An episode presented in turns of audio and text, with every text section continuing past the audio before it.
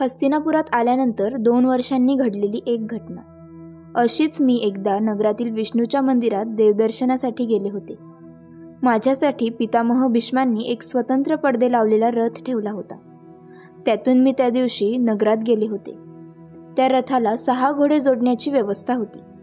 पण मी सारथ्याला नेहमी पाचच घोडे जोडायला सांगे. तो म्हणत असे राजमाता एक घोड्या न जोडल्यानं रथ बेंगरूळ दिसतो शिवाय रथाचा समतोलही राहत नाही. मी त्याला म्हणे असू दे ती मोकळी जागा मला नेहमीच कुणाची तरी आठवण करून देत राहील. तू पाचच घोडे जोडत चल. जगाला पाच हा आकडा आवडतो सहा नाही. त्या दिवशी आम्ही देवदर्शन करून परतलो. रथ वाड्याजवळ आला होता. थोडंच अंतर उरलं होतं पण एक मोठा हपका बसून रथ मध्येच थांबला. मी सारथ्याला विचारलं काय झालं? रथ का थांबविलास? तो म्हणाला कुणी एक मुलगा आडवा आला होता राजमाता. रथाखाली सापडणारं मांजरीचं पिल्लू वाचवण्यासाठी त्यानं आपला प्राण धोक्यात घातला. मी घोडे आवरले म्हणून तो वाचला. मला त्या मुलाचं कौतुक वाटलं. आपले प्राण धोक्यात घालून तो एका मांजरीच्या पिल्लाला वाचवित होता आणि मी आणि मी मात्र माता असून माझ्या मुलाला स्वतः दूर लोटलं होतं. किती मोठा झाला असेल तो. आता जर तो माझ्याजवळ आला असता तर मी त्याला माझ्या छातीशी कवटाळला असता. पण पण सामाजिक संकेतांचा पडदा मला त्यांच्या चंपानगरीच्या जाण्यास संमती देणार नव्हता. काय करीत असेल तो? असे अनेक प्रश्न माझ्या मनात येऊ लागले. वाड्यावर जाऊन मंचकावर स्वस्थ पडावं म्हणून मी सारथ्याला म्हणाले एक पळभरही थांबू नकोस. सत्वर रथ हाकार त्यानं हातातील आसुडाचा फटका घोड्यांवर ओढला. तो ध्वनी ऐकताच माझ्या कुंडलधारी पुत्रला कुठंतरी असाच घोड्याच्या पाठीवर आसूड तर ओढत नसेल? या जाणीवेनं मन विद्ध झालं. काय नाव ठेवलं गेलं असेल त्याचं? केवढा दिसत असेल तो? त्याची कुंडलं कशी दिसत असतील? विचार करीत करीतच मी राजवाड्यावर पोहोचले. काळाची नदी दिवसरात्रीची वळणं घेत वाहत होती. युधिष्ठिर भीम अर्जुन आणि नकुल सहदेव दिवसेंदिवस जास्तच लोकप्रिय होत होते. नगरातले सगळे लोक त्यांना गौरवानं निर्देश करीत असे. माझं मन परत सौख्याच्या झोल्यावर हिंदोळे घेऊ लागलं. महाराजांच्या नावानं लोक माझ्या सर्व मुलांना पांडव म्हणू लागले. त्या पाचही मुलांना ते माझेच मुलगे मानू लागले. कुठलीही गोष्ट सर्वच मुलं मला विचारल्याशिवाय कधीच करीत नसत. मी घेतलेल्या कष्टांचं सार्थक झालं होतं. कधीकधी माझ्या डोळ्यात त्या पाच पुत्रांना पाहिलं की आनंदाचे अश्रू उभे राहत. माझं मन आता शांत होतं.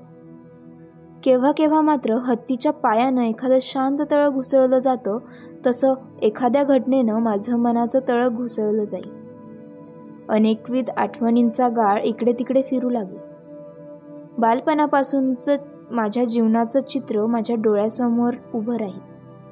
मग माझ्या धैर्याचं माझं मलाच आश्चर्य वाटे कुठून निघून कुठे आले होते मी?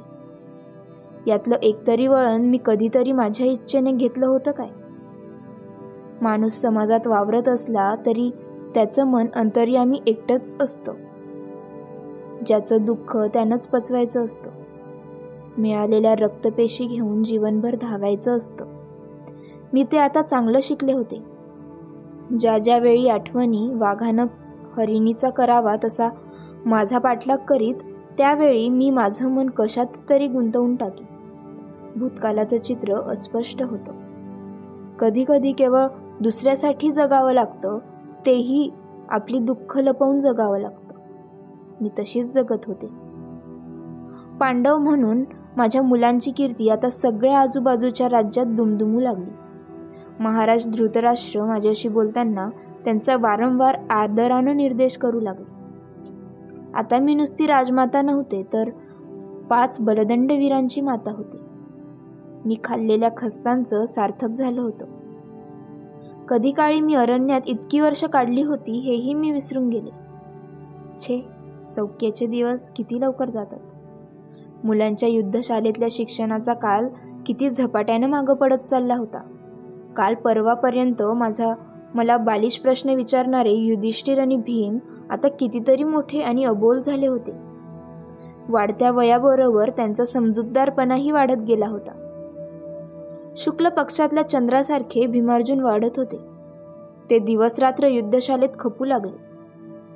शूल तोमर शतग्नी भृशुंडी चक्र धनुष्य अशी निरनिराळी शस्त्र कौशल्याने हाताळू लागले.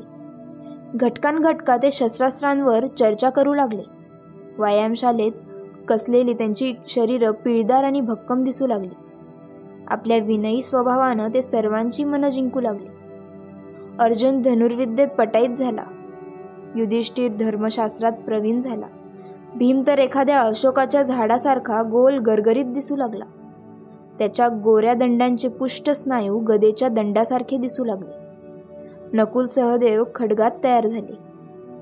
माझी चरणधुली घेऊन आशीर्वाद घेतल्याशिवाय ते कोणतंच कार्य करीत नसत. भीमाचा स्वभाव थोडा तापट होता. तो नेहमी हातात गदा घेऊन फिरे. त्याच्या धिप्पाड शरीराकडे आणि हातातल्या गदेकडे पाहून कोणीच त्याला ब्र बोलत नसे. त्याला झटकन राग येई. दंडात सामर्थ्य असल्यामुळे तो कुणाचा निषेध आणि शाब्दिक अपमान करीत नसे लागलीच तो संबंधिताला सरळ ठोकून काढी. मी त्याला आवरण्याचा नेहमीच प्रयत्न करीत असे. माझ्यापुढे मात्र तो एकही शब्द बोलत नसे. त्याची कान उघडणी करण्याचं इतर कुणातही सामर्थ्य नव्हतं पण त्याचा तापट स्वभाव बदलणं मला सुद्धा अशक्य होतं. माझ्या मागं तो नेहमीच कुणाशी तरी भांडण उकरून काढी. त्याला गदेची आवड होती. त्याप्रमाणे दुर्योधनालाही होती.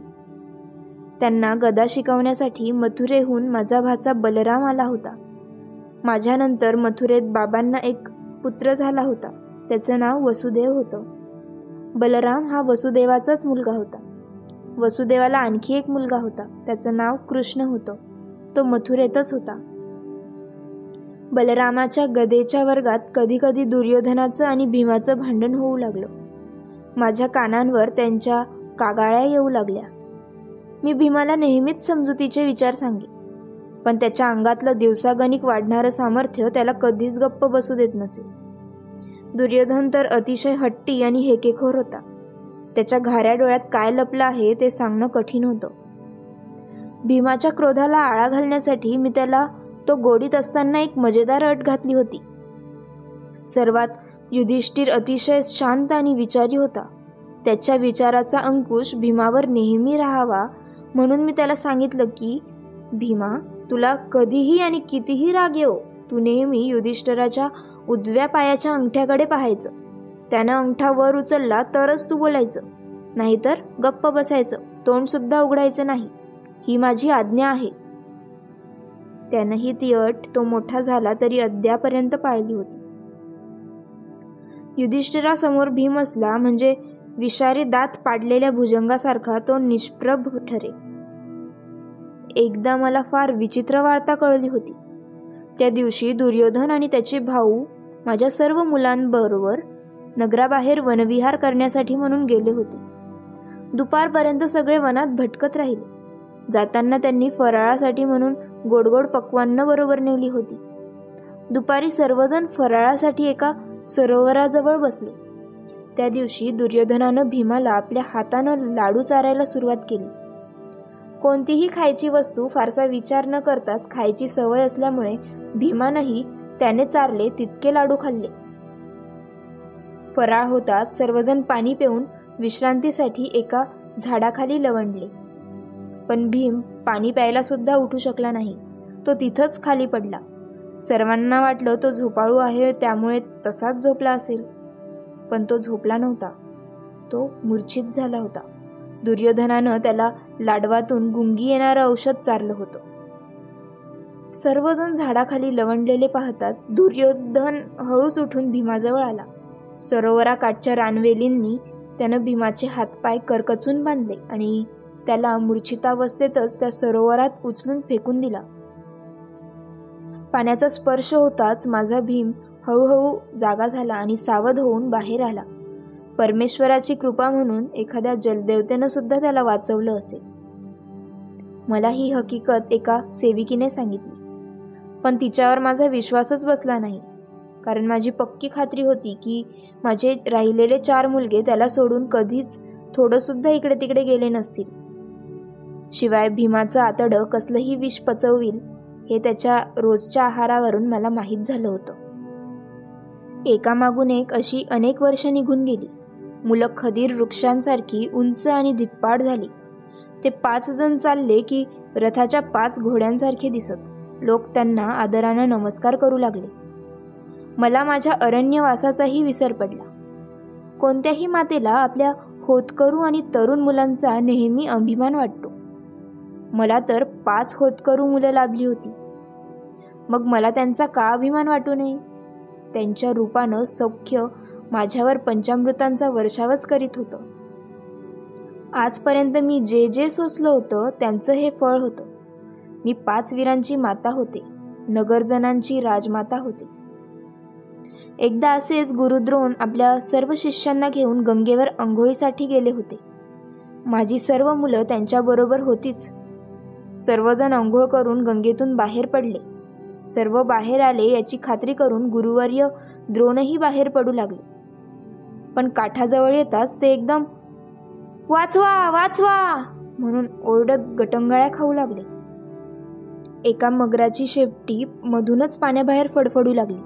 मगरानं पाण्यात गुरुवर्यांचा पाय पकडला होता. कुणालाच काय करावं ते समजेना. जो तो इकडे तिकडे धावू लागला. दुर्योधनानं पुढे होऊन गुरुदेवांचा हात जेमतेम कसा तरी पकडला. अर्जुनानं ते सगळं दृश्य पाहिलं. त्यानं झटकन आपली धनुष्य उचललं आणि सटासट सात आठ मर्मभेदी बांध त्या मगरावर सोडले. वळवळत तो मगर लाकडाच्या वाळक्या उंडक्यासारखा क्षणात पाण्याबाहेर आला. गंगेचं पाणी त्याच्या रक्तानं लाल झालं होतं.